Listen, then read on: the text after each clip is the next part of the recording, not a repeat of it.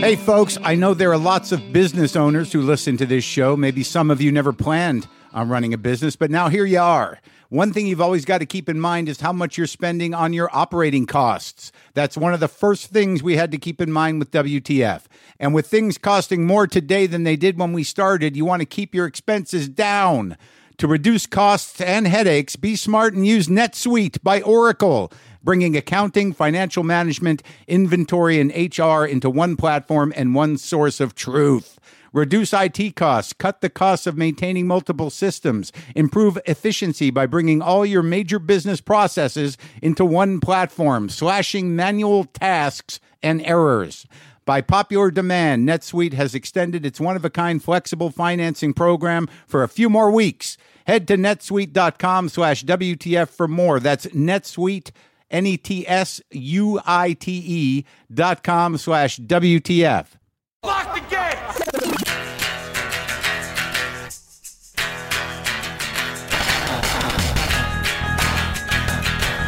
All right, let's do this. How are you, what the fuckers? What the fuck buddies? What the fuck nicks? What the fucking Canadians? How about that one? Uh, have I ever used that? I don't think so. I'm here. I'm still, well, I'm traveling today. When you'll be listening to this, I'll be traveling back from uh, Vancouver and Vancouver Island, actually, where I spent the bulk of the time. Most of it is going well, I would believe. There was some suspense, but uh, how, how's it going with you people? Is everything all right? I'm recording this uh, from Tofino. Tofino is on, I would say, the west coast, I believe, of Vancouver Islands, of the islands out here. I don't know. I don't know how exactly it works in terms of yeah the geography. I, I'm kind of clear. I believe it's on the other side or near the top of Vancouver Island. It was kind of a a fantasy of mine to come here for for years. It seems I was planning a trip to Tofino. Um, I had uh, talked to Lynn about it many years ago, and you know, before her and I became a thing, I, you know, I was going to travel up here with someone else, and then like I don't know, it just became it became this uh, mythical aspiration to come to uh, Tofino, and finally, you know, I pulled it together, and me and Kit came up here, and it's uh, it's beautiful. We, I, we were in Vancouver for a night that was spectacular. I love that city. I'm so relaxed up here. I just uh, right away, uh, it it just rolls off of me, and it get it just it it it just stands in my mind. It's a fantasy, man. Like I'm not one of these people. I do not believe who is going to continue working until they're 70 or 80. I don't know that I have any desire to do that, nor see the point unless you need the bread. And I don't know. There's something about the Pacific Northwest that has always stood out for me. Always. I think it has something to do with spending time in Alaska during a, a very formative period in my life. I believe my family, we were in Alaska in 1969, 1970, 1971, which would make me like six, seven, eight ish years old. My father was in the military, but I have very specific memories that are related to to the to the sort of climate and the tone of of the woods and the sky and the weight of the landscapes. I remember going, you know, digging for clams somewhere off the coast of Alaska, fishing for salmon, and I was, you know, I was young, but there is something very comforting about the sort of gray, heavy uh, geography up here that that is pretty deep within me. And anytime I come up here, I, I definitely uh, immediately reconnect it with it. It's a vibe that I find comforting, and I, I've definitely grown to appreciate uh, the people up here uh, in Canada without that sort of weird weight of uh, self-driven insanity uh, that is, you know, kind of eating away uh, at our culture and and at our and, people in general. Uh, maybe I'm just projecting, but I, I don't know. I'm sure I'm romanticizing. But none, needless to say, the time up here has been has been beautiful. We've had a, a great time. I will tell you about it, but let me. Uh, I, I should try to get this up front. My guest Al Ruddy uh, is on the show today. He's a producer. He uh, produced The Godfather and Million Dollar Baby, both of which he won the Oscar for Best Picture. He was also the co creator of Hogan's Heroes, the writer of The Longest Yard, and producer of dozens of other movies and TV series. He's the main character in the miniseries about the making of The Godfather called The Offer. He's played by Miles Teller. I enjoyed that thing. It was fun. I don't know how much of it was essentially true. All in all, entertaining. The guy who played Robert Evans was great. I think that Miles Teller, not knowing anything really about him, I've always thought he was kind of a movie star. We'll see. I guess he's he does all right for himself. I don't know how he is as a person. He has not come on my show, but I thought he did a great job in this. So that that will happen. Al Ruddy is an old man. There was definitely um, moments where you could see how uh, Al Ruddy was a, a, force to be reckoned with uh, back in his day. So you do get flourishes of that. So the trip up here has been. I don't know. We flew into Vancouver with enough time to hang out, walk around the city. Uh, uh, yeah, I just planned it so we had one night there at a hotel that I like a great deal, that uh, Rosewood, Georgia hotel. And we went out to a great dinner at this place called Forage. And we kind of, you know, we just hung out and eased into vacation mode. Now, the next day, the plan was to fly here to Tofino to uh, spend four days hanging around. We get to the airport. The flight is running late because of fog coming in an hour. And then, you know, some chatter starts to happen in the terminal that they're going to try to get us to Tofino. I didn't know that that was a thing. That that that's an announcement. Also, it was very odd. This terminal, just being it was domestic and within Canada, uh, no security at all, which was a, a strange adjustment. Kind of made me a little uncomfortable, to be honest with you. I'm like, there's nothing. There's no. We just get on a plane. But I guess it's not. We're not here. We're not in America anymore. So these little planes, little jet. I don't know how many it's seated. Probably 20 seater prop plane. But the announcement comes on that they're going to try to get to Vancouver, and if they can't, they'll turn around and bring us back. So not great, not great for me, not great for my anxiety, not great for the type of panic I'm capable of. But we really had no choice. So the plane lands and they decide to to take a chance, I guess, to try it out, to fly the 45 or 50 minutes across the island to Tofino and try to land the plane in this fog bank that comes every day and just sits right on Tofino and, and along the coast. So we get up in this little plane, the prop plane. I'm okay. It's fine. I've been on prop planes before. I'm not freaked about flying. Don't love circling. I don't love circling in any plane. Uh, Kit's doing fine with it. I'm uh, in that moment a little more panicky. But, uh, you know, we get to Tofino and the guy's like, I don't know. The pilot's literally like, we'll hang out a while and see if any of this lifts. But I'm going to circle around once. So we do two or three circles uh, to see if he can see a runway. And we're just up there for like 20 minutes, a half hour, doing these big circles around this fog covered island. And it's not looking good. And I don't know what happens if we go back to Vancouver. I don't know what happens to the room. I don't know if we can get a room. I don't. It, it, the speculation was causing me tremendous anxiety and also just lingering in the air over the fog covered island. Not wasn't a great feeling. So he says we're going to go around one more time and we'll see what we could do. So we're we go around and we feel it.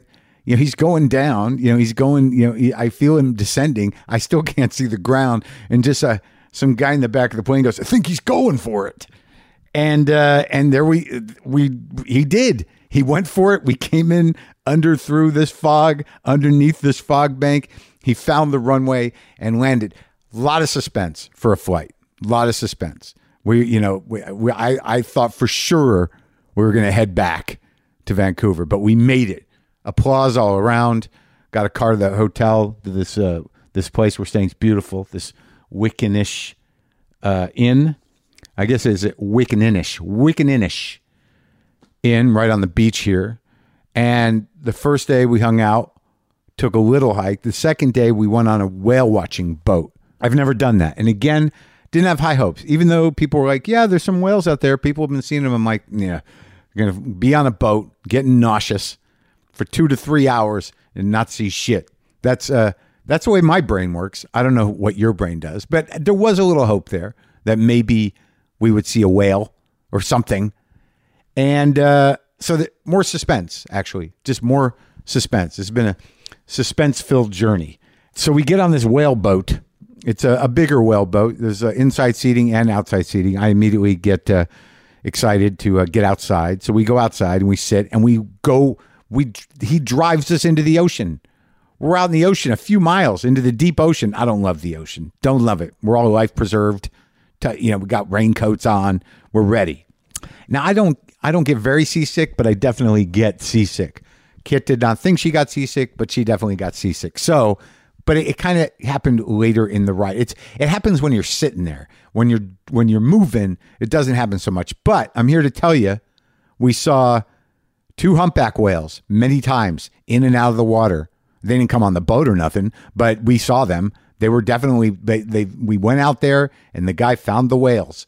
And the whales were we were kind of following them around for a while and we caught, we kind of saw them go in and out of the water a little bit, you know, fins, I saw a tail, two big humpback whales. Beautiful, amazing, awe-inspiring, everything you kind of want out of seeing a whale in its natural habitat. Then we start cruising around, and he's like, and he said he's going to go look for some gray whale somewhere, and then we see a bunch of sea lions on some little island. So we got you know check that out, check that box. Sea lions, humpback whales, check. And then we get to this inlet area, and we see gray whales. There were two gray whales. They eat a different thing, so when they're in a different water. Two gray whales. We saw them too, in and out of the water. Saw another tail. But it's it's like you, know they're not going to do a dance for you unless you're I I don't know what kind of luck you have to have. But saw the gray whales, and then we cruised to- to another part. Saw a bunch of sea otters. Yeah. So we spent all that time in the bo- boat. Spent all that time on the boat. Got incredibly nauseous, but saw humpbacks, gray whales, sea lions, sea otters. Very rewarding, but I think we're both a little nauseous still. A day later, and then we went to um, is it Meares Island and did this uh, amazing hike. A little bit of suspense there.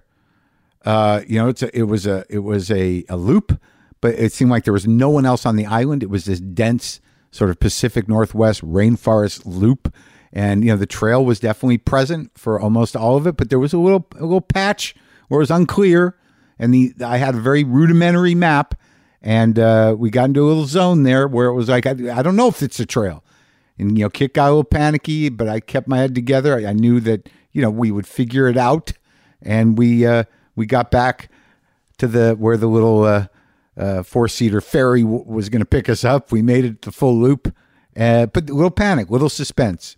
I didn't think we would be living on the island for any amount of time. I didn't think there would uh, be cannibalism necessary or uh, a, a need to start set a fire to uh, to get help.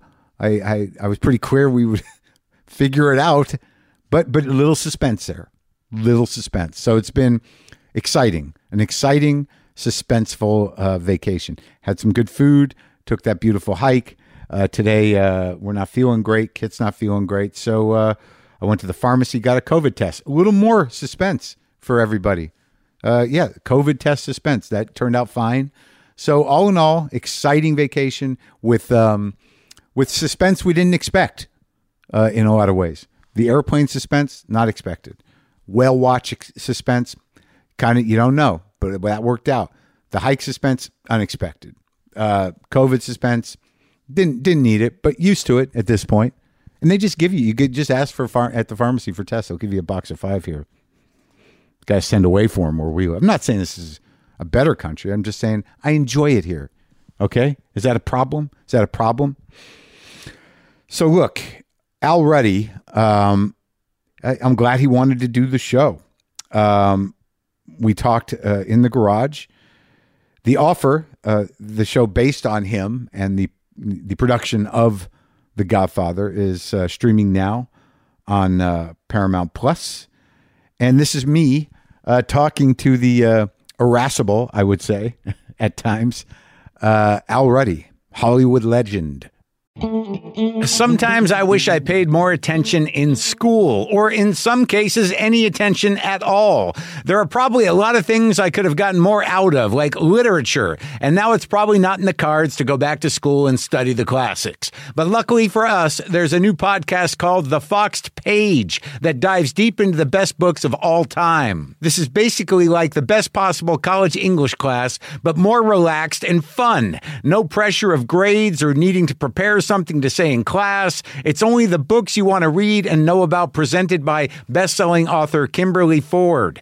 Everything from Cormac McCarthy to Madame Bovary, from classics like Frankenstein to modern hits like Lessons in Chemistry. I love Ireland, but I missed the boat on James Joyce. The Foxed Page has a three-part series on Dubliners, and that's a pretty great starting point.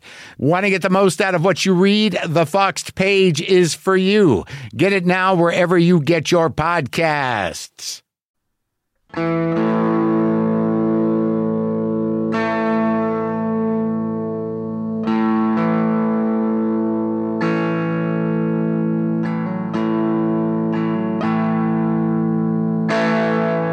Hey, listen, I'm What? a little loopy from being dehydrated. So if I get fucked up, Yeah. just let me know. What would be the indicator of you being fucked up? If you, You'll, you'll see me. if you, Believe me, you'll have no doubt when I'm fucked up. you just start to drift, pass Yeah. out. I'm in trouble and I'm straight when I start slipping. You go, who was this idiot? well, you know, I, I can take it. I can take it. Yeah, if you forget where you are, I'd be I'm all right. sure, I'm sure you've heard it.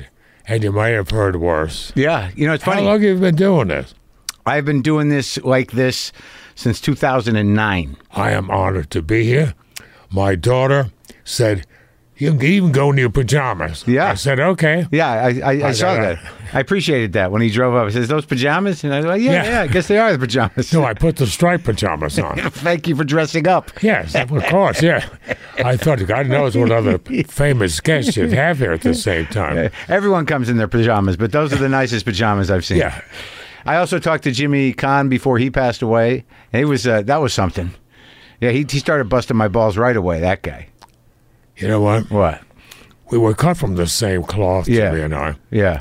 But Jimmy was more obsessed with the gangsters and becoming a gangster himself. Right. I mean, he was friendly with some of them. I mean, the real deals, you know? Yeah. I think Jimmy had an, a, a permanent inferiority complex Uh huh. because he never, Jimmy, be, Jimmy became a star, obviously. Yeah. But never of the magnitude Uh huh. of some of his friends, if you know what I mean. Sure. So there's a certain pecking order.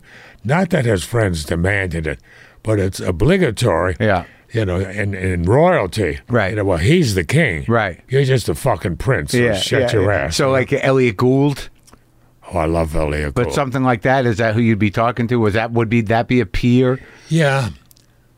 No, Jimmy was Jimmy was higher than Elliot. Yeah. I did a movie with Elliot Gould, which is still Which one?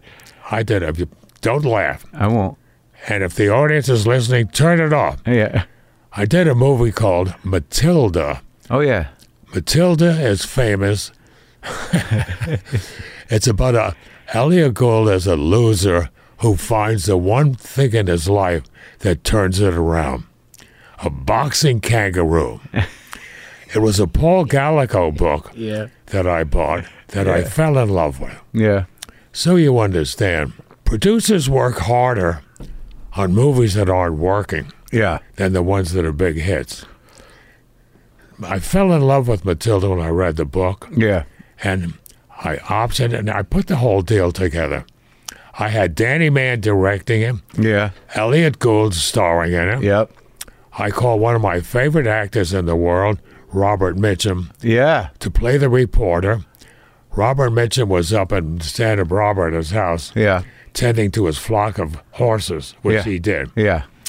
So I started telling Bob what the story was about. Back the boxing kangaroo. yeah. He said, Don't tell me the story. I'm not interested.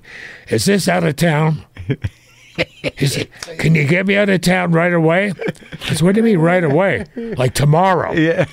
So I said, Okay. Yeah. He says, I'm your man. Yeah. So Bob signs on. So now we're Just for a gig out of town. Oh God.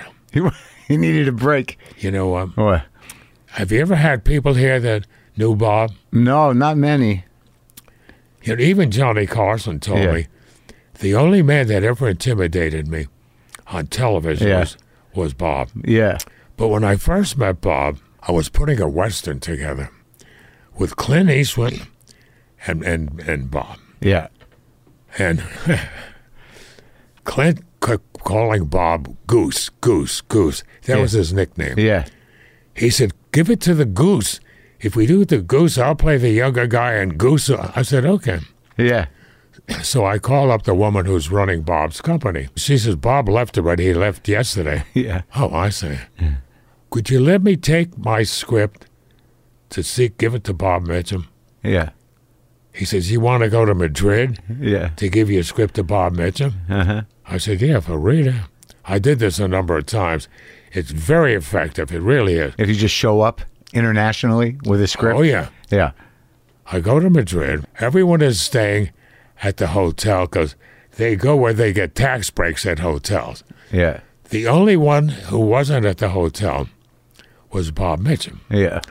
who had rented a house up on the hill Uh-huh. with two lovely English girls. Yeah. So I get up to the house. I get in, and there's Bob. He's got a big dish of dope Yeah. And a bottle of good scotch. Yeah. He said, You want some of this or some of this? Well, I said, Give me a little. I'll taste, taste both. It's been a long trip. Yeah. Anyhow, he was charming. And so I get so fucking bombed. I don't know where I am. I swear to Christ. then all of a sudden, Bob says, You hungry? Yeah. I mean, you see what I learned to cook here? Yeah. So we go in the kitchen. He hacks a, a, um, a hunk of onion, a can of tomatoes, and some beans, and puts it in a pot, Yeah. a pressure cooking pot. Right. We go back in, smoke a little more grass, Yeah. and suddenly there's a monstrous explosion in the kitchen. Yeah. I thought the revolution had happened because before Franco was still running the country. Right. There was tomatoes all over the goddamn wall. Yeah. So for three days, Uh-huh. I was going to wait for Bob to read the script. I got up in the morning with him. The man is a huge, barrel-chested, tough guy. Yeah. He's up every morning. He's a cowboy. Yeah. He's got the guns on, the makeup on. He's ready to take on Pancho Villa, right? Oh, so that's for the movie, not just his everyday attire. And so this goes on Yeah. for me Yeah. with Bob Uh-huh. for three days. I'm hang- I'm trying to hang on just to stay alive. I swear to God, I got hangovers. I'm I'm starting to shake like I got a disease. Yeah. Finally, I'm sitting there with Bob at his house after three days, and just purely as uh, self-defense, I said, "Bob, I don't give a shit if you're doing this movie or not. I can't take this stuff anymore. I'm going home." Yeah. He looked at me and says, Are you what are you talking about? Did you forget three nights ago I told you I was in? I thought you were having a good time. I said, You call this shaking having a good time? But anyhow, I adored this man. Yeah. He was first of all, what shocked me, he was extremely literate. Yeah. He read a book every day. Really? He had a book with him on set every day. Drinking that much and smoking that much weed, you can Didn't matter. Yeah. one of those guys. So now we're signed to do this. Yeah. movie.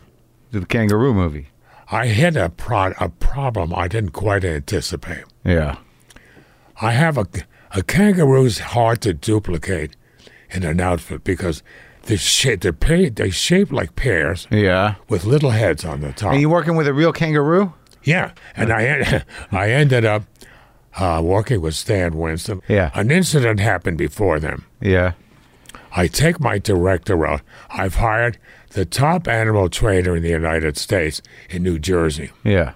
And We go out to New Jersey. I said, you know, Danny, we should go and see this kangaroo because the opening scene is he's fighting for the championship with Jerry Quarry, who we made a deal with. he's that boxer, right? He was a boxer. yeah. He quit after the movie. but uh, So Swan now- Song, the kangaroo. yeah. so now we go out to Jersey, and the guy's really Yeah. good. He said, "I this kangaroo is the Muhammad Ali of kangaroos." This is the king. Yeah. Oh, I said, I'm anxious to see him. so Danny and I go in this corral. It's got high walls around it, and in the middle of the can- uh, middle of the floor is this thing that looks like a fruitcake, what they ship grapefruits in, a huge Oh, yeah, yeah, wooden cake. Yeah. And in the middle looks like an overgrown rabbit Yeah. and his haunches Yeah. with red gloves in them. so the guy brings the kangaroo. and the kangaroo is sitting on the ground with the gloves. And he tells Danny and I, now, when I turn around my gloves and go, ha, he's going to jump up to start fighting. Oh, I said, great, Graham. He spins around Yeah. and he goes to the kangaroo with the gloves flashing in his face. He goes, Ha! And the kangaroo is just sitting there. He says, It's just that he's not used to company. I said, No problem. Yeah. He does this another time. Ha! And it just sits there. Finally, the guy, totally exasperated, turns and tries to explain to me what is going on with the kangaroo. Well, while he's talking, he doesn't notice the kangaroo standing up, and his son of a bitch hits him a hundred miles. an He went by Danny and I like I didn't. I thought there was a plane fly. I said, "What the fuck was that?" Yeah. Wow. Yeah. The guy was knocked out. The kangaroo. Listen, I love animals, Yeah. but when this animal stood up, it was six foot three, with gloves on, and in no mood to do a show for anybody. Yeah. Danny and I ran out of there so fast. Yeah. I think Danny forgot his script. Yeah. I said, "Holy shit! This this kangaroo's gonna kill Jerry Quarry." I mean, he's not trained. He's when he gets up and he hits, it's devastating. Yeah. So I called Stan Winston up, my friend. He explains to me the physiology of kangaroos mm. and why no one's ever developed a kangaroo outfit. I said, Look, I need an outfit. I don't give a fuck what it looks like. No one knows kangaroos anyhow. They just know pictures. Yeah. Well, he did the best he could. With the outfit. Yeah. He got we got a kid to get in his kangaroo suit. It was heartbreaking. First of all, Yeah. The kangaroo had a tail Yeah. that was just dragging on the street. It wasn't hooked up to anything. It was going through the dirt and the mud. The guy, the kangaroo, the kid couldn't see good inside, and it was a fiasco. It was a total fiasco. Yeah. Did the soup make the movie? The show must go on. Yeah. Yeah. So I said, So you understand, the backstory may be too boring for most people, but it was done as an English tax deal. Uh, they had a pl- uh, tax plan in England known Yeah. as the Eady Plan. And this was being done by Guinness Ale and Stout and was being distributed by American International, Sam Arkoff's company. Uh-huh. So now we're shooting this goddamn movie. We're piecing it together.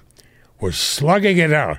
I mean, one foot at a time, cutting, straightening out the tail, doing this, doing that. Yeah. We finally get it finished. And it's time to show it to Sam Arkoff, which was took a lot of courage on my part. I'm the man who had done The Godfather, remember that? Yeah. Now, I swear to God, Marc, this Yeah. is what happened. We get in the room. Me, uh, Richard St. John, who was the, my lawyer Yeah. and represented Guinness, we get in the room with Sam Arkoff and his wife. And now we start running the movie. Uh-huh. I am beside myself. I said, I could leave town when they run it. I don't have to be in L.A. when it's ever shown. I'm going to work something out, I promise you. Yeah.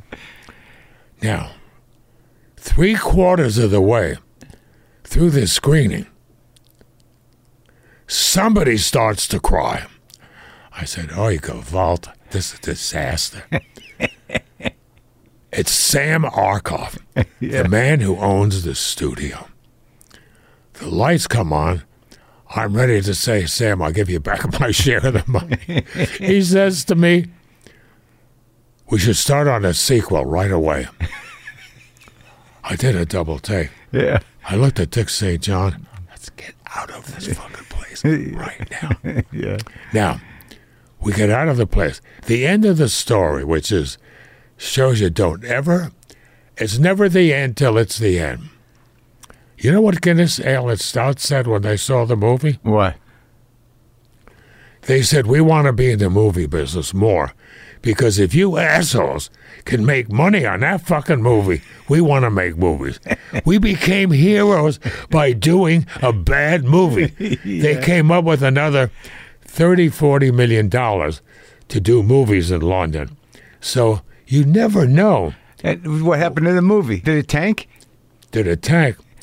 If I tell you what I had to go through, tanking is a nice discussion. I did. I literally begged because we had done screen The Godfather Yeah. there.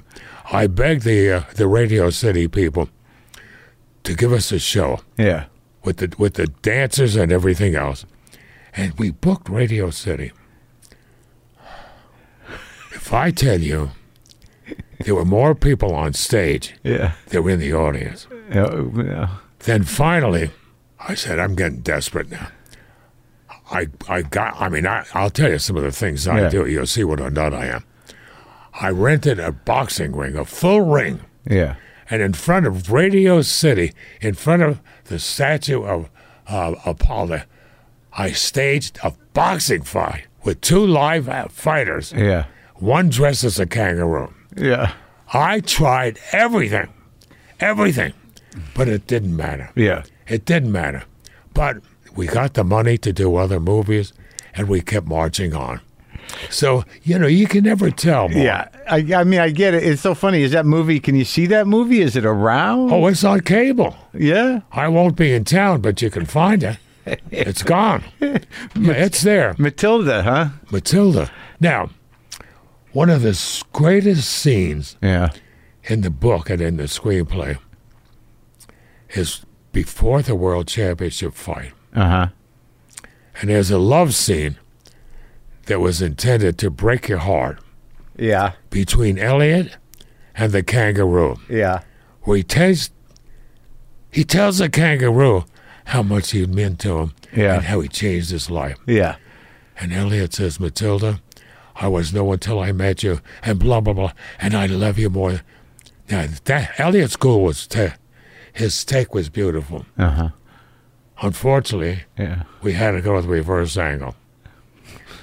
And With the with the kangaroo suit. the kangaroo, one eye is moving and one isn't moving Oh my god. hydraulically. Yeah. One ear is drooping, the other ear isn't drooping. the movie, the movie was you'll see it, Yeah. but Elliott was beautiful. Yeah. He carried on like it was Bobby De Niro, but it, but he one of the greatest fighters of all time. Yeah.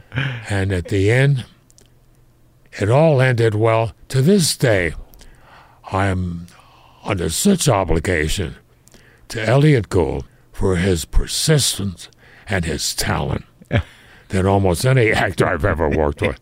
I mean, he made you believe it. But anyhow, if it's on television, Yeah. Remember, I tried to change my name, but they insisted on putting my name on it. It's called Matilda okay. with Elliott Gould.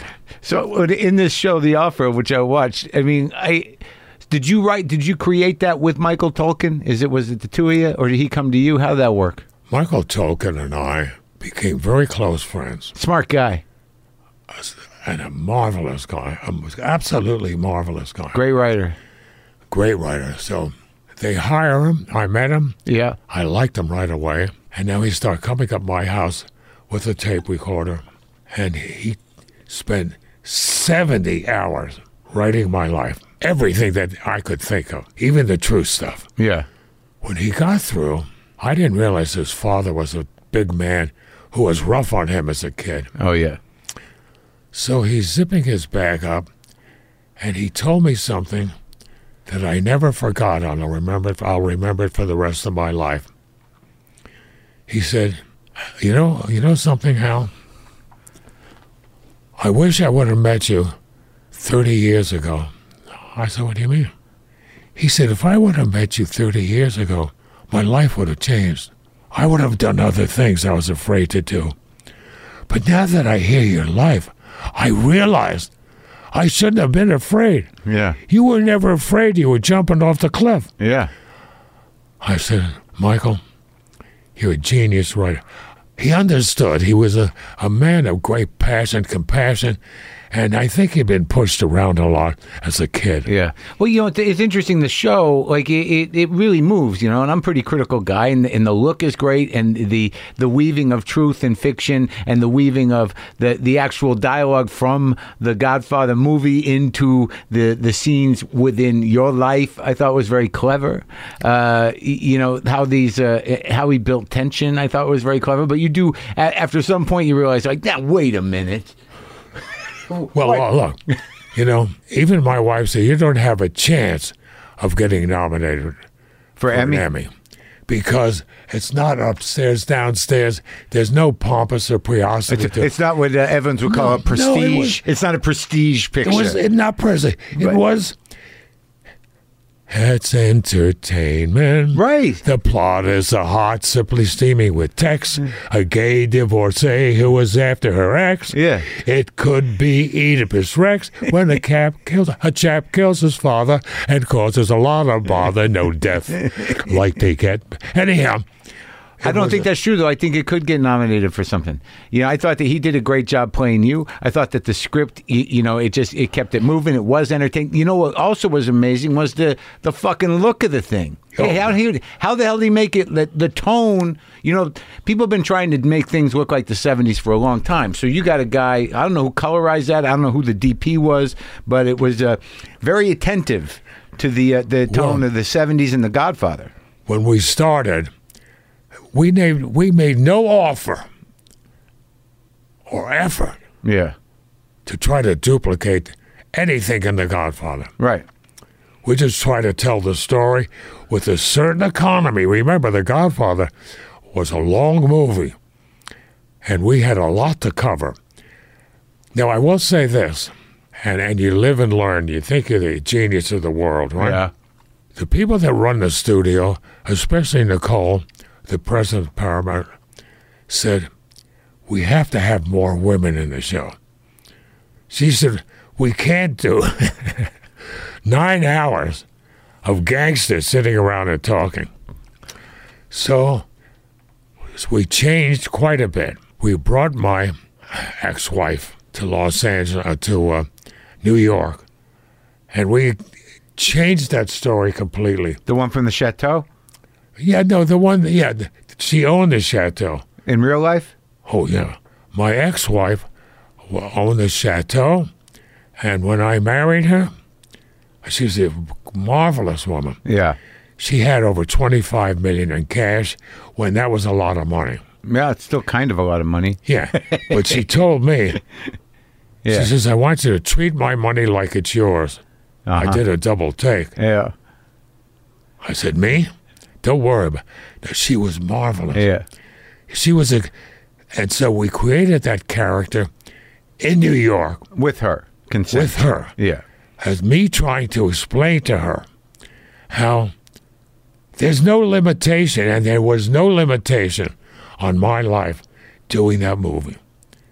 I did every goddamn thing, including facing death. And I mean, I'll tell you, for real.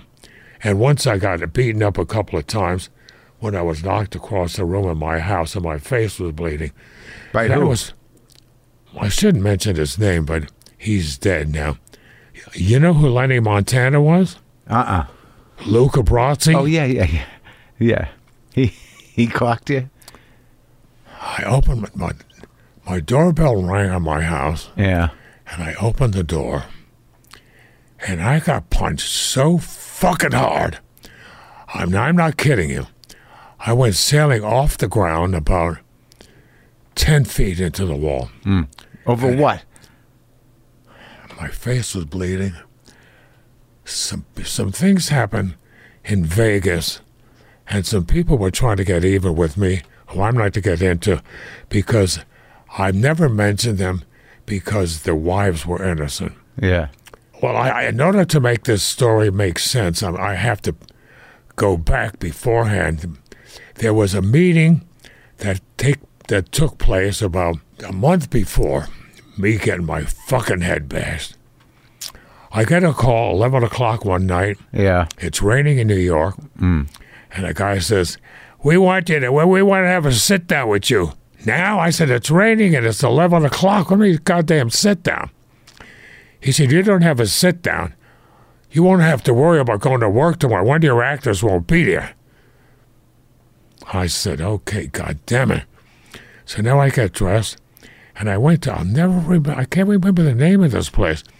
It was a small, real Italian place. I think it was like 43rd or 44th. Yeah. It was between 8th and 9th Avenue. All I know is I got there, and on the window was just a big yellow. Remember those old blinds where you could see the light in back? Yeah. yeah. The whole window was a, ba- a blind. Yeah. So I knocked on the blind. Guy sees it, takes me in the back. The restaurant's empty. When they opened the door, I knew exactly who I was meeting. There was a very, very powerful man named Russ Bufalino. Russ Bufalino was not just uh, using comp- saying he's a gangster was a joke. Yeah. He was a member of the commission. When they were parceling out to all the different families, you were getting the gambling. in. He was the guy that said, "You can have Manhattan for." That's the, this guy, Yeah. and he says, "One of your actors took thirty thousand from a girl who's with us, and we want the money back, and we're gonna break his fucking leg." I said, "I don't care if you chop him up and put him in a garbage disposal. I'll get you thirty back, but just leave him alone till the movie's over." he said, "Okay, you, Come on. I got your word." I said, "Yeah." Now, he wore, I wore a copper-haired elephant hair bracelet all the time. It was given to me as a gift. Good luck. Yeah. Yeah. So Russ like says to me, "Is that thing good for arthritis?" I don't know. I don't have arthritis. I said, "I just got." I said, "Why do you ask?" Hmm. oh, I have arthritis. I was. I said, "Well, wait a second. I take this fucking thing off. Yeah. It probably cost fifteen dollars." Yeah. I grabbed his hand, and I was put my bracelet on his hand. He said, I, I can't take your bracelet. I, I lock it on. I swear to God, he got up. He went around the room to the three or four guys. Yeah. Al Ruddy just gave me his own fucking bracelet. Now, I'm telling you the story because when Lenny punched me out, Uh huh. I looked at Lenny and I said, Lenny, when I count to five, I'm picking that phone up. And you know who I know. If I do, you're goddamn toast. And I'm starting right now. Now, he had a guy accompanying him named Tommy Riccardi, Yeah. who was famous for being a pipe, the pipe killer. He cracked people's heads. Yeah. He said, Jesus Christ, I'm getting the hell out of here. What the fuck he's going to do now? He's getting me in trouble, too. I said, listen to him. Two, I was playing it to the fucking hill. Three, Yeah. four, and he looked at me. He still wasn't sure if he should fucking kill me. He walked out of my door. He slammed it so hard, I thought it was come off the hinges. So that's who Russ Bufalino was, right? Yeah. He became a close friend of mine to the point that one day when I thought I was in the clear, Russ calls me up and he says, You can go home now. I said, What do you mean? Oh, he says, They, they flew a couple of guys in. They're waiting at your house to clip you. And, but they heard, I heard about it. I called them off. I said, fuck, I ain't going home. I'm going to go check it. He said, I told you you can go home. And it would have been an insult to him if I didn't go. Sure. And I went home and it was over. But you were dealing on a certain level. I became friendly with these people. Well, was it all because did it, it not unlike in the offer was the story about they were perceiving it as initially as an insult, and you had to build a relationship with the New York mafia in order to uh, to get them on board? No, but how I got involved with them with, if you pardon the expression, the mob. Yeah, Don't ever call the mob a mafia guy. We changed that, which I'll explain. yeah, Bob Evans was threatened by the Italian American League. They were trying to make a deal with Paramount, and Paramount wouldn't come across. So Bob calls me. He says, Al, do me a favor. These son of a bitches are really scaring me. Please get rid of these guys. So that started my whole movement. You know, on a movie, there's two or three different arenas that people are working in. yeah, There's the political arena, yeah, the studio arena, and the and the set. I moved sixty percent of my activity to the political arena and to dealing with the boys. So when Bob started me, I called up. I called up the league, and I spoke to Joe, Joe Colombo, and I said, uh, I represent me. I know, I know who you are. He said, I said, I want, I'd like to meet with you and uh, discuss what I'm looking for. If I tell you what he asked me, you'd die laughing. Well, He said, I'm going to ask you one question. If you answer this question right, I'll meet with you. I said, What? What's the question? he says, What do you like more, musical comedies or John Wayne movies? Ah, I mean, want to talk about a no brainer? yeah, I said, I love John Wayne. I love. He says, I'll meet with you because I want you to make a cowboy gangster movie. yeah, I said, "Uh, come to my office the next day or two. So it started this whole relationship with Joe Colombo. I I never was dealing on that level with gangsters. I mean, I was a tough kid in New York. I was, but not on that level. right, You know, I had my own fist fights with people. sure, So I figured, Jesus Christ, who do I know who's on the level of Joe Colombo? Ah, Mario Puzo. He knows everybody. yeah, So I called Mario up. I go out and see him. I said, Mario, I have to go meet Joe Colombo. yeah, Would you come with me? He said, Al, I'm going to give you a word of advice.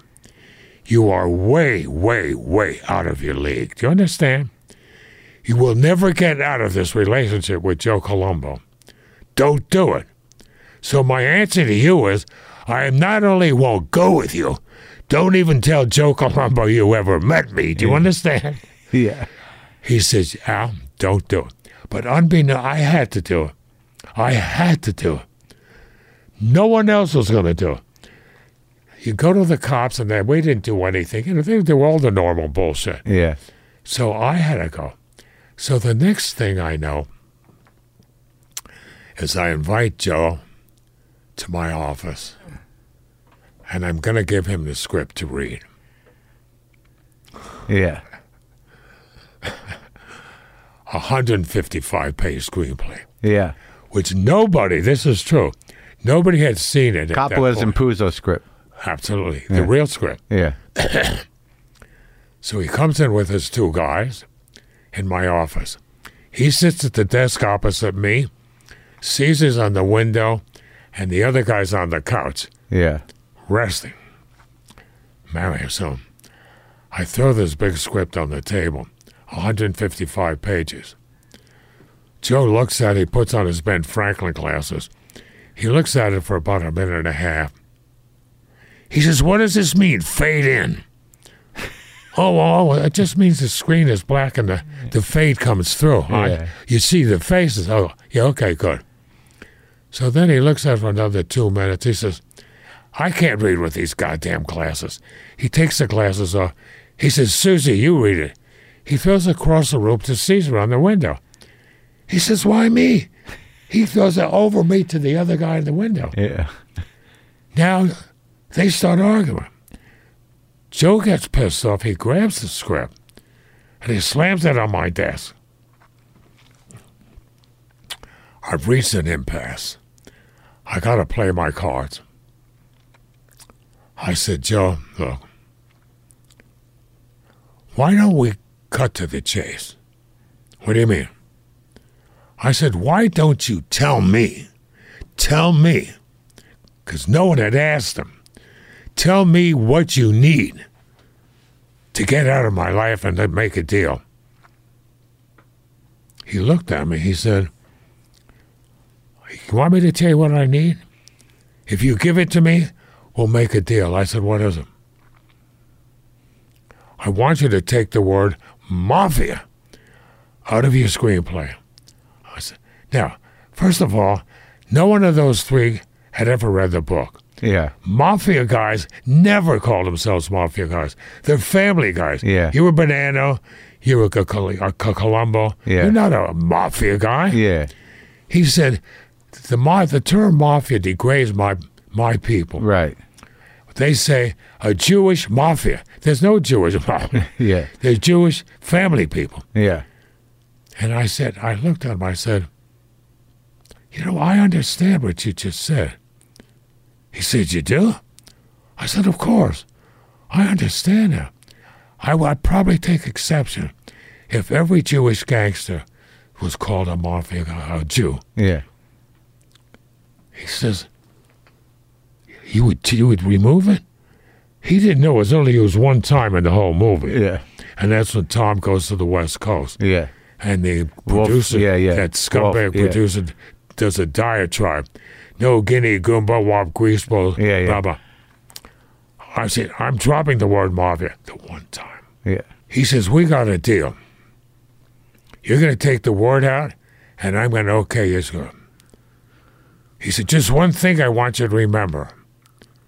I said, What's that? He leaned across the table and he said, Remember, I'm no Mickey Cohen. It shakes my hand. He said, You understand me? I said, I understand you. The deal was made on the most preposterous level. But I understand, in a strange way, I almost understood it. Yeah. And I was happy to try to facilitate. I really was. And I said, I'm going to do it. Well, right away, my uh, the other guys are saying, "Who is this idiot who you talking to? Where's Where's Bob? Where's the studio head?" Yeah. And I lied. I said, I've been empowered by Paramount to represent him in this negotiation. Joe looked at me and says, We got a deal, kid.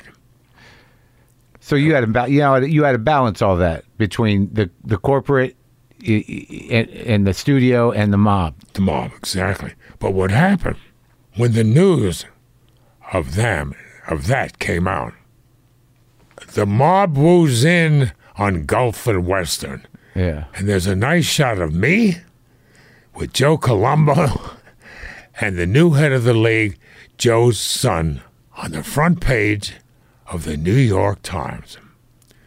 Well, if I tell you, I couldn't get out of that room. I got out of the room, and there's a call from Charlie Bluhdorn's secretary, who we became very friendly. She said, Al, don't answer the phone, right? Charlie's trying to fire you right now. Don't answer the phone. He'll try you all night. You just come and show up tomorrow. I said, holy shit. So now, my phone's ringing off the hook. I don't answer. I get up and I go to Gulf and Western to the top floor, Yeah. the private floor Right. which are in the middle of a major board of directors meeting. And I'm watching on, I swear to God, Mark, I'm watching on the Dow dropping on television while I'm sitting there. The doubt. Oh, the stocks for for. S- Gulf and West Right. from 16 to 13. Yeah, yeah. I'm going, oh, damn. So I realize I'm in doo doo. Yeah. So I go in, and Charlie is sitting there, and he had a guy named who was his hatchet man. It was Martin Davis. Charlie, if Charlie had a gun, he would have shot me right there coming through the door. He starts screaming, I've tried to go legit all my life. Hey, you wreck my corporation. He's screaming like a mother nut. Now, sitting in the room is Martin Davis, General Westmoreland, senator from Washington. Is the board of directors meeting. They're having a this is a very serious meeting. So I had no ground to stand on. I said, let's understand each other, guys. I don't own one goddamn share of your stock. I don't own anything on Gulf and Western, and frankly, I don't give a shit about it. Yeah. I only care about one thing. It was getting my movie made. I did the one thing which I thought was brilliant to facilitate that acquisition. So you only have one choice, Charlie. If you want to fire me, fire me. I'll thank you for bringing me to New York. I'll leave with my my deal, whatever I can get for just being there, and I'll see you around. And with that, I start moving to the door. And they were happy to see me moving out. The whole room sat there. Well, Charlie owned Consolidated Cigar. And I was a, I was a cigar smoker at that Yeah. time. And he always offered me cigars. So I'm fired now and I'm leaving. But I had my safari jacket on. Yeah. And Charlie had these great Cuban cigars. I figured, screw that bastard. I turned around in front of everybody. And I went to Charlie past his desk to the huge humidor. And I opened the humidor. And he leaned over. And I put two fistfuls of cigars in my pocket. Yeah. Now, I can't tell you the loathing. Charlie couldn't believe what the fuck I had done. And I walked out. Charlie Bluhdorn was this character, and you and, Oh. and he was Robert Evans. Worked for the, the studio that Charlie Bluhdorn owned. I just I'm just saying this for the sake of my listeners in case they don't know. Exactly. And Evans hired you uh, because of your persistence to uh, to to to to man this the, Well- the helm of the Godfather. No, well, not really. Bob hired me before then. I had created Hogan's Heroes. Remember, Hogan's Heroes is the most successful half hour ever done in history. Everyone knows Hogan's Heroes. But not only that, it's, it's still today. Yeah. And I wrote Hogan's Heroes. You ready? Yeah. 60 years ago. Wow. and they're still watching it. And so I was hired because they thought I was a boy genius. Yeah. I wrote Hogan's Heroes. So I go to Bob's office and I meet uh, Bob Evans and Peter Bart, Yeah. and they offered me a deal. I had an agent with me. And uh, Bob said, I'll tell you what I'll do. I'll give you a three picture deal. You can develop three scripts. Yeah. If any, any of those scripts go, you can stay. If the three skips are on, you're off the lot. Yeah. And he'll make a long story short, I stayed. He said, You know, when I got this job, everybody made fun of Charlie because I was in the dress business. I'm hiring you with your background because you did a big television deal. But remember, you remind me of a lot of my own personality. So I'm going to give you a shot. Yeah. I said, Thank you.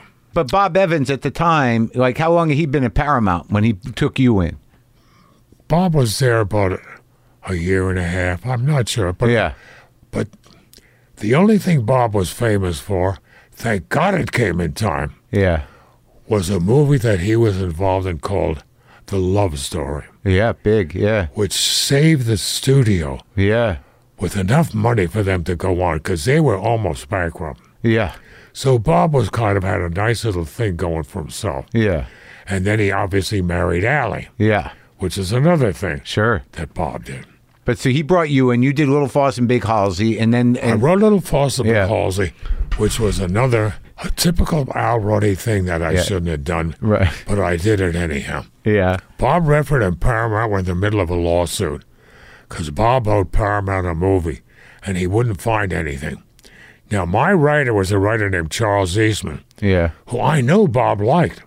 So I called Bob in Mexico. yeah.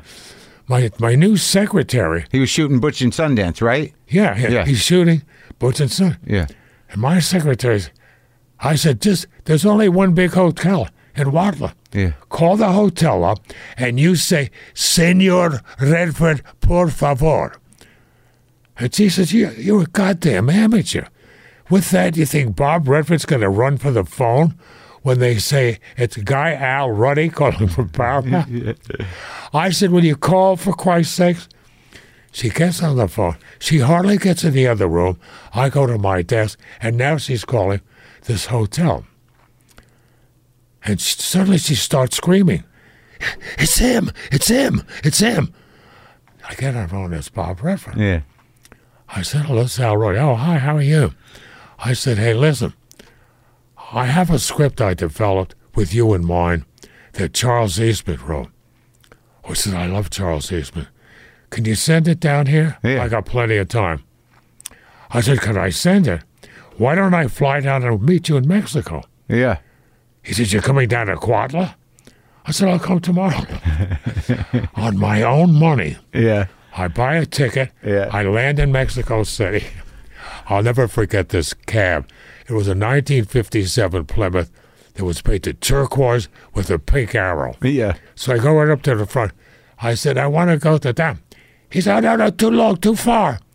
I got a hundred dollar bill. I said, will this get me there? Get in the back, in the back. I get in the back. When I tell you, I thought I'd get killed going down. We were, I think we hit chickens, people. This son of a bitch was doing a hundred miles an hour round cut. Yeah. I got there just as Redford, George Roy Hill, and Paul were coming off location. Redford was great to me. Shook my hand. He said, Come on, I'll buy you dinner. I'll read the script Yeah. tonight, and I'll have breakfast with you in the morning, which he did. In the morning, I go to breakfast. He said, I think it's a masterpiece. I'm going to do it. I said, What? He said, I'm going to do your movie. I screamed to the cab driver, that schmuck who hadn't left yet. Yeah. Don't go back. I've got you got another rider. Anyhow, when I got to the studio, this was the prevailing attitude in Hollywood in those Yeah. days. So now I'm a hero. I solved the Bob Redford thing and he's doing the movie. But one of the Gulf and Western guys comes into my office. I bet you think pretty good, don't you? Pretty smart. I said, Excuse me? He said, I want to explain one thing to you. If I was Bob Evans, you would be out of a job now. He said, You went against everything everyone told you. They told you not to go to. You got bought your own ticket. You went there. You made a goddamn. I would let you make your movie and then fire you because to get along, you have to go along, and you didn't do it. I said, I want you to understand one thing. Yeah. I don't care what you just said. I'm going to tell you my philosophy. My philosophy is don't ever let anyone stop you. And that's what I did. I'm sorry you didn't like it. And if you will ever go have Evans, fire me. But if you're not Evans, get the fuck out of my office. Yeah. And so that's that's how I set up myself at Yeah. the studio. And I handled myself that way. How did that movie do? Little Fauss, Big Halsy. We did okay. It Yeah. wasn't great. Yeah. So, um, now that that has a history. I won't even bore you with that. Yeah. Every movie is a movie. Yeah. No, it really is. I always say I'm going to keep a record of this, Yeah. but I never do.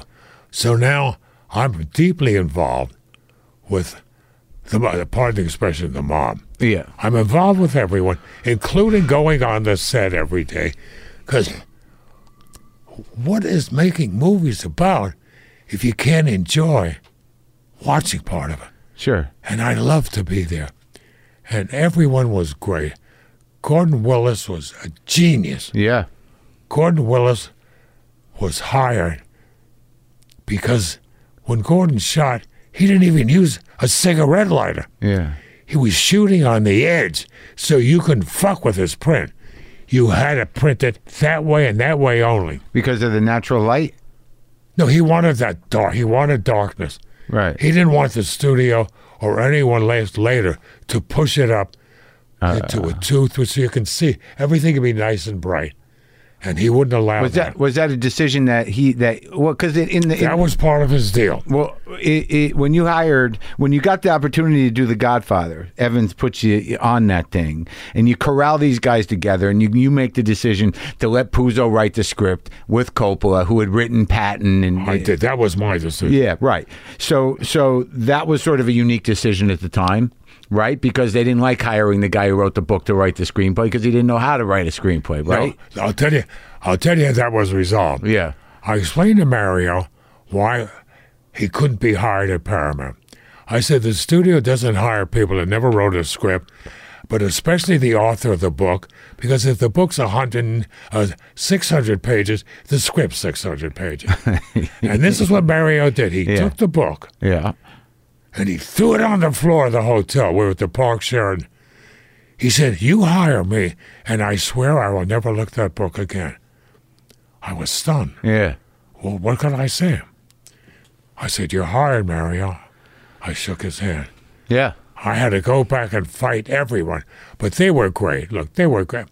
I'm not knocking anybody. Sure. And did him and Coppola get along that well? Coppola came on. Mario and I worked. Mario and I worked trying to reduce this book into the skeleton of what the movie. Right. There was certain choices had to be made. Yeah.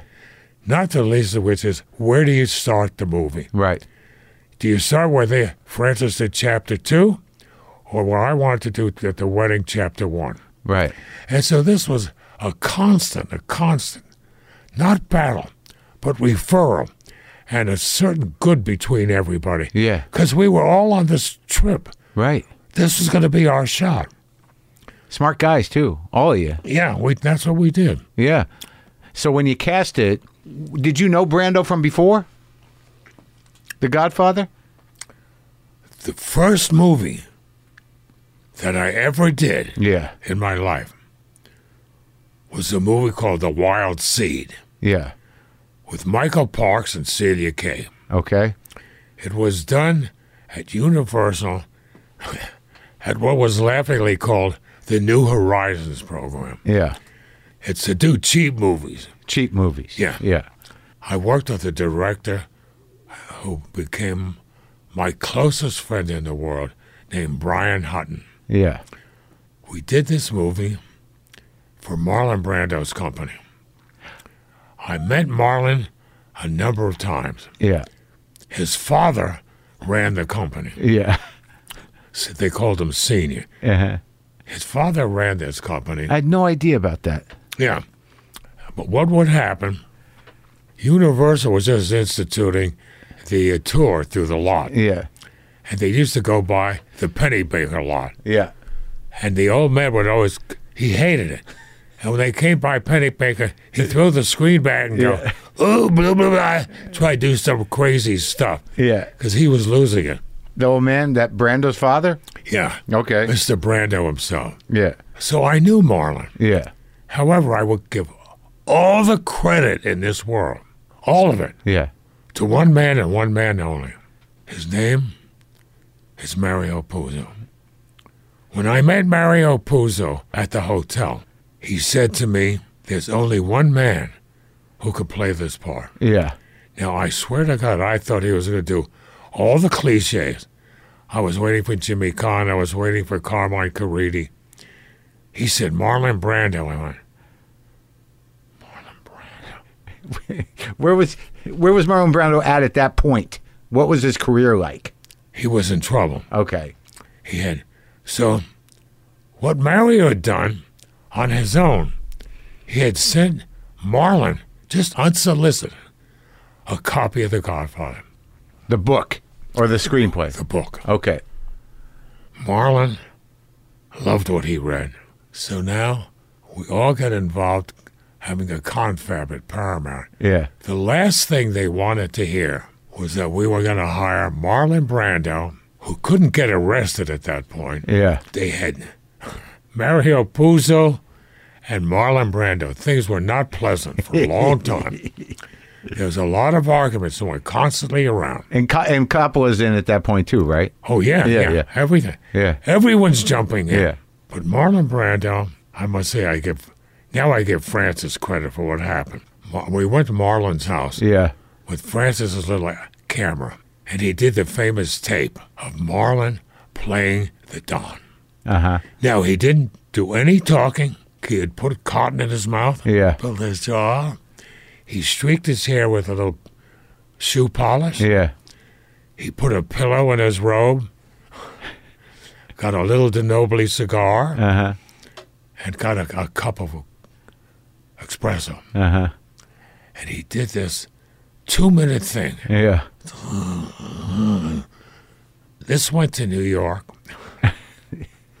with six other tapes Yeah.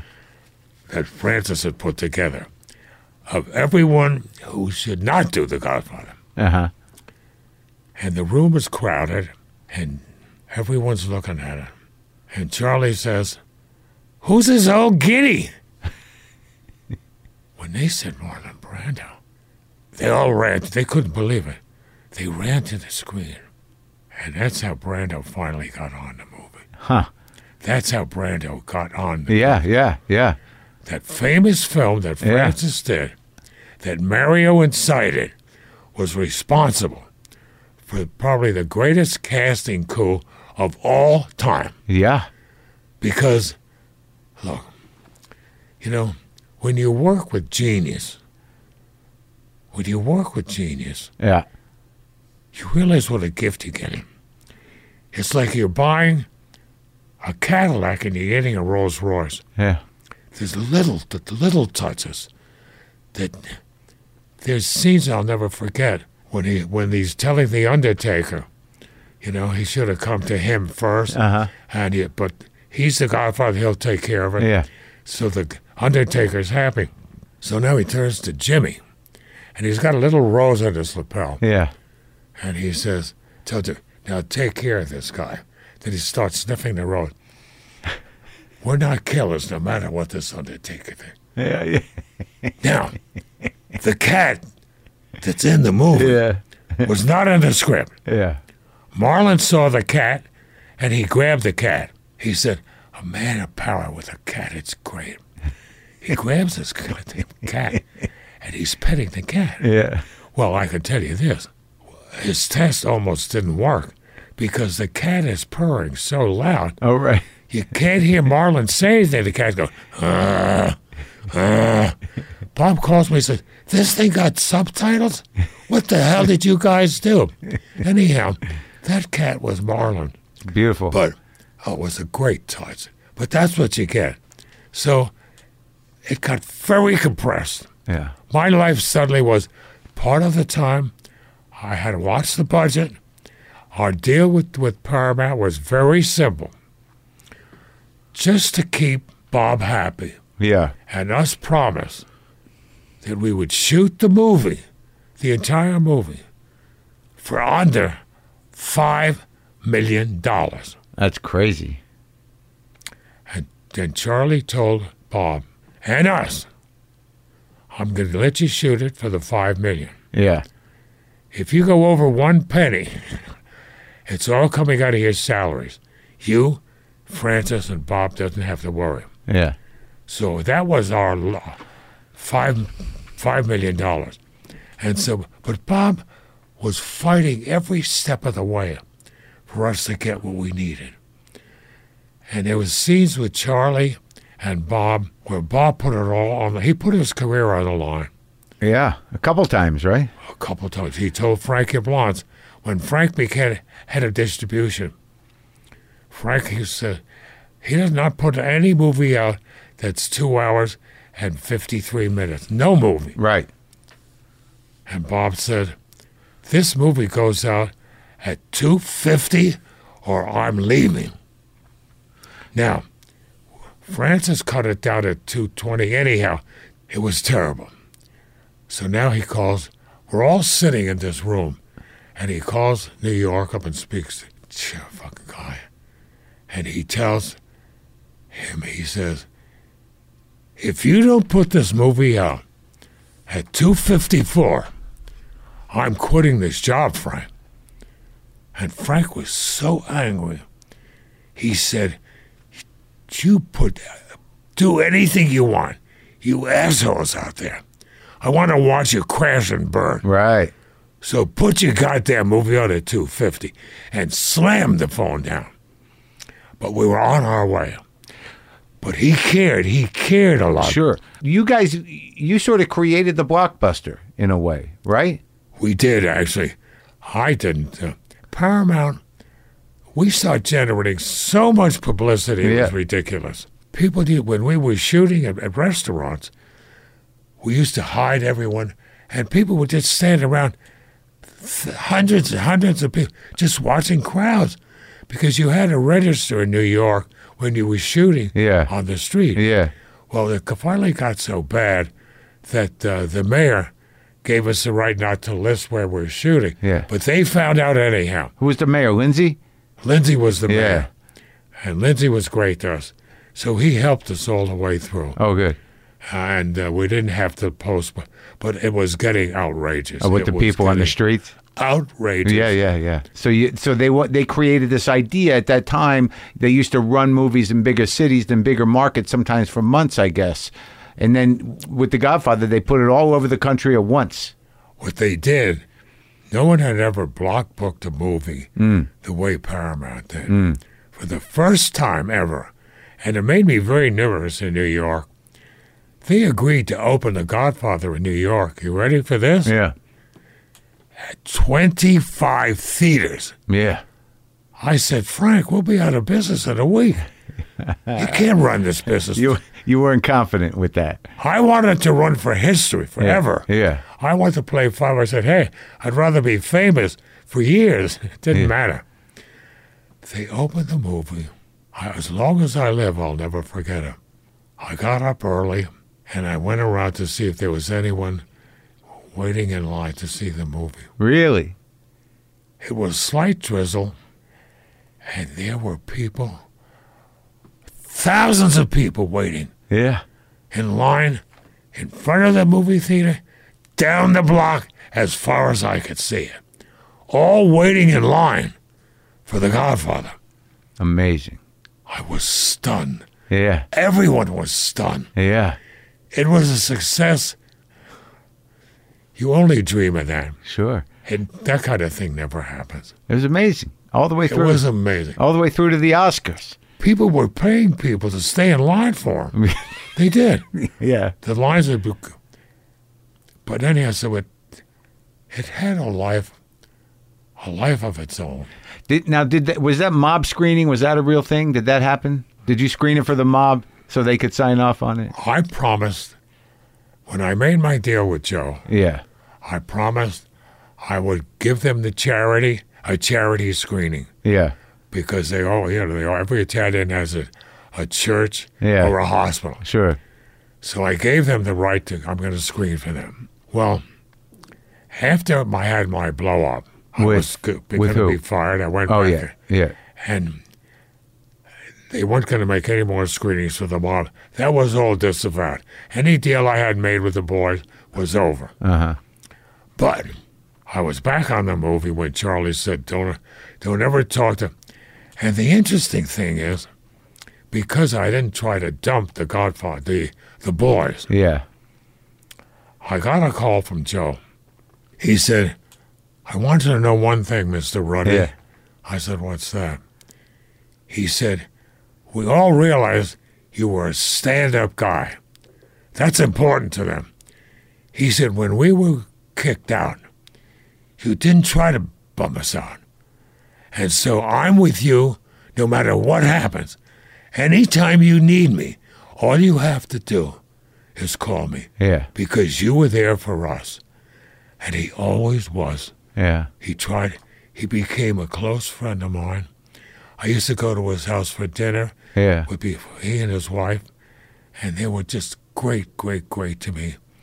And as I say, he never asked me for a penny. He only wanted the word mafia taken out, which I gave him. And you showed the and you and the mob signed off on the movie, all right? They liked it. They like it. I'll put it this way. I was having trouble running a screening for them. There was one print under lock and key Yeah. in the projection room. I could have gone to jail for this, so you know. Yeah. The projectionist was a friend of mine. I said, You gotta get me a print of the movie for night. You gotta run it. He said, Al, I can't do that. Yeah. I said, You have to. You have to. You have to for me. I can't go back on this thing. Yeah. He said, I don't know why I do this shit. So they rented a screening room, Uh-huh. a little screening room, Yeah. and I invite the boys. There was about, there must have been at least a hundred limousines parked on this old side street. And this guy comes, he takes print and he runs the movie for the guys. Yeah. And then he takes us. When the movie's over, the guy calls me from the projection. He says, I'm leaving, but I want you to know one thing.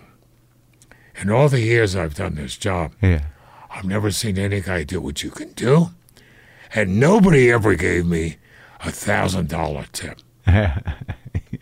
They loved the movie. Yeah. They loved the movie. And I owned the boys after that. Yeah. They loved him. and it was always that close, closeness based on trust. True. I trusted Joe, and Joe trusted me. And then you won that. You won the Oscar Best Picture, and then you won it again. uh, You know, years later for a Million Dollar Baby. Well, what happened was we never had any idea we were going to get an Academy Award. Sure. We were a pulp movie. It was a pulp book. That's why, you know, Warren had it, Jack had it, everyone turned it down. Fred Zinnemann said, oh, this is a gangster movie. What's everyone talking about? Well, when the movie opened, we opened in February, March. Yep. You don't open Academy right time in, in, the, in the spring. Yeah. You open it, as you know, in the fall. Right. But the movie wouldn't go away. It started dropping off, but it still hung in there. So we said, Oh, we know it's crazy. You want to try to get an Academy Award in November? Charlie says, No, you don't spend any money. Remember, you spend your money. I said, Well, let's go. So we started another campaign. Yeah. At the end of the hunt, at the end of the fucking hunt, that night, again, which we will all remember, Yeah. we sit here. Francis didn't get it. Um, Mario got nominated. No, no big, no big deal. So Brando got it right. Brando got it, but didn't show up. So now Charlton Heston was supposed to present the award for Best Picture. Uh huh. But his car was f- screwed up on the freeway. So they asked Clint Eastwood, who was a friend of mine, Yeah. if he would present it. He said, so he, Clint says, I'm only giving this award because I'm sure you're going to get it. I said, Clint, look at it. You're a friend of mine. When you open up the envelope, the only person's going to know it's not me, is you. Yeah. So he just swallowed the answer and say, the winner is Al Ruddy. Yeah. He laughed. Yeah. Yeah, sure. Anyhow, when he got up there, he said, the nominees are dot, dot, dot, dot. And the winner is Al Ruddy. I said, what a friend. I, I swear to God, you have a shot of me. Clint has to show me Yeah. it's my name. I'm going, He thought he was just saying it. I got it. And I blabbed on like an asshole, saying, Remember, everyone out there has a shot at the Big Apple sometimes in their life. Hmm. This was mine, and I got it. But everyone out there has that shot. Remember sure. that. Sure. Just unforgettable. Isn't it crazy though that like years later you win an Oscar with Clint again? He presented you the first one and then you won one with him. I gave him one. I said, now we're even, Clint. yeah. Yeah. That's hilarious. Now, let me ask you a question before we finish up. Do you ever look, because, like, I love The Longest Yard, you know, and, and you've done many movies, but you made a decision, you know, when offered to do Godfather 2, to not do it and, and pursue The Longest Yard, which was also a history making movie. Do you ever regret that decision? Never. That's good. Look, look at it this way. Yeah, Look, there's a hundred more stories. sure. But the truth, in fact, is that, and I respect this, this is the business. Yeah. The Godfather will always be primarily Francis Coppola when people talk about it. Hmm. I respect it, and I love Francis, whatever the differences Francis and I had. The longest yard will always be Al Ruddy's movie. Yeah. And when I went to Charlie Bluhdorn, I went to everybody. Even the head of the studio today said, Come on, you didn't walk away from the sequel to this movie. You walked away from a 10 or 15 million dollar deal to do the movie you wanted to do? I said, You don't understand. It was my movie. Right. What had happened when they talked about the doing a sequel? Yeah. I had a meeting with an actor who was getting hot named Burt Reynolds. Yeah. He was shooting The Man Who Loved Cat Dancing up in Salt Lake. I went up and I met Burt. And I was looking in life at my character, Paul Cruz. And he said to me, I have to do your movie. I have to do it. I want you to direct it, write it. You do everything. It's my movie. I said, You got it. You're perfect. You're the way I envisioned, Paul. So I shake his hand. I make my commitment right there to Burt Reynolds to play the part. Yeah. When I came back, I told my lawyer, who was very unhappy, Yeah. he said, I can get you a lot of money to just give him back the rights. I said, Bruce, they, they, they want me to do it. I don't want to do it. And I explained it to everyone. I explained it to Mary. I explained it to Bob. Yeah. I explained it to everybody. And when I showed up on the set, it was like living a dream. I'm on the set watching this movie of the longest yard being made and watched it all the way through. And it became a huge success. Yeah. We snuck it in, in uh, Texas because Bob Aldrich, who was a marvelous director, Sure. only snuck movies in Texas. Yeah. So the first time we snuck it, we took to his first place. Yeah. We went to Houston. Yeah. When I say the audience went ballistic, when Burt, Burt they're throwing popcorn in the air. Do it, motherfucker, do it, man. Frank calls me up. They had a distribution. He says, Jesus, I hear it was fantastic. I said, Well, you can't tell. We had Burt Reynolds there and Barbara. I said, But next week is Houston.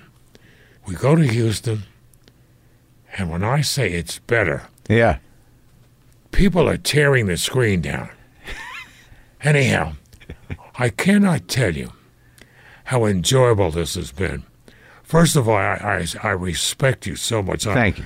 I, you, uh, so you know, I just want to give you one thing. Yeah. You come from New Jersey. Okay.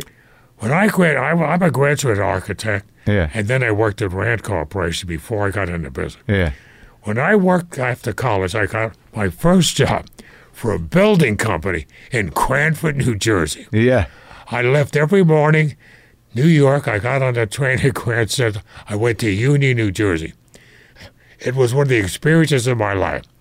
I learned how to use a front end loader, and I used to laugh.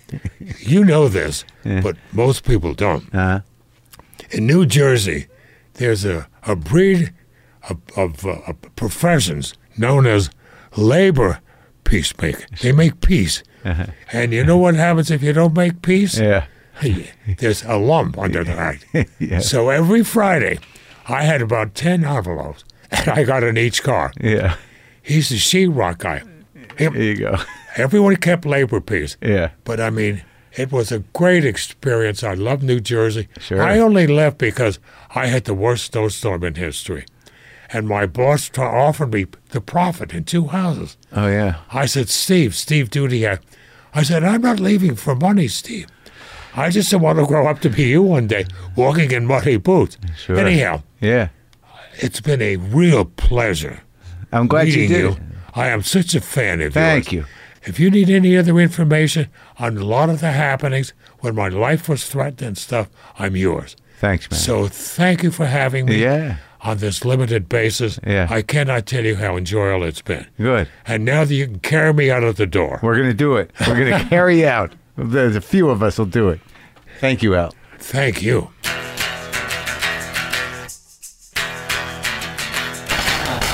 That was Al Ruddy and me. Wow. What a life in show business.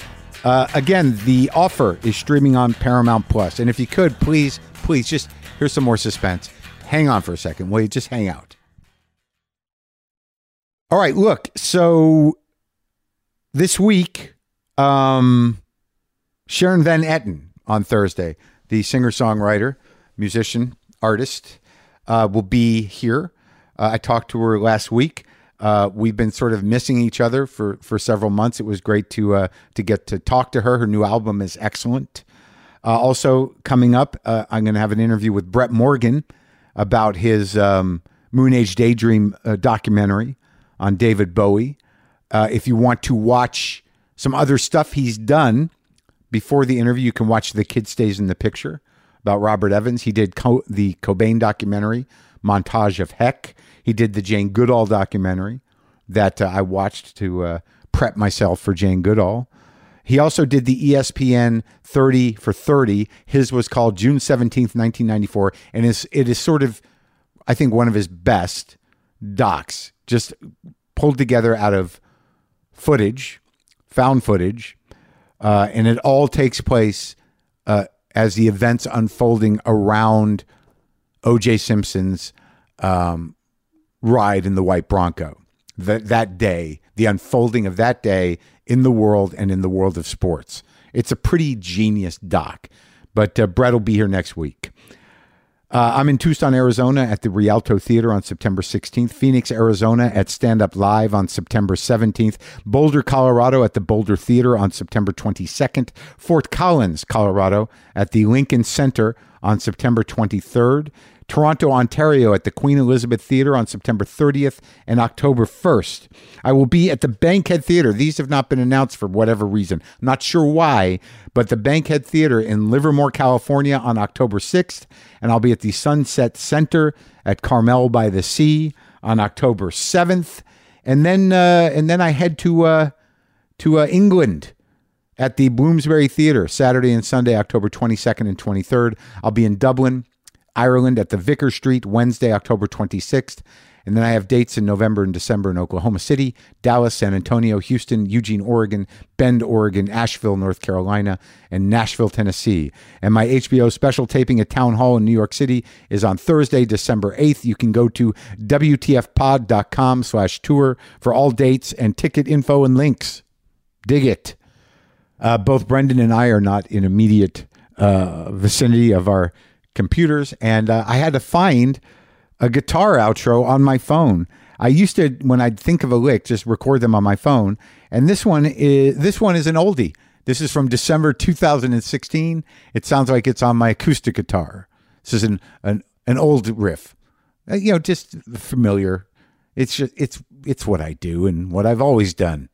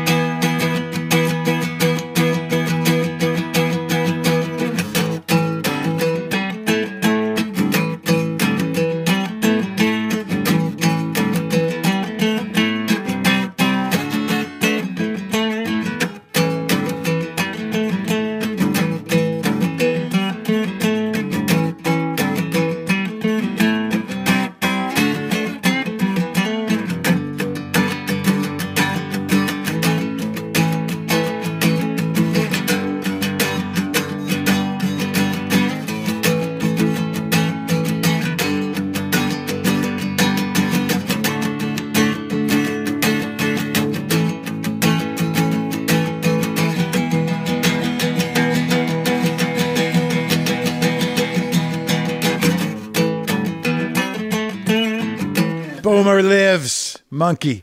LaFonda. Cat angels everywhere. Sometimes I even think of Butch. Butchie, my first cat. He's out there. She, sorry. Butch was a she.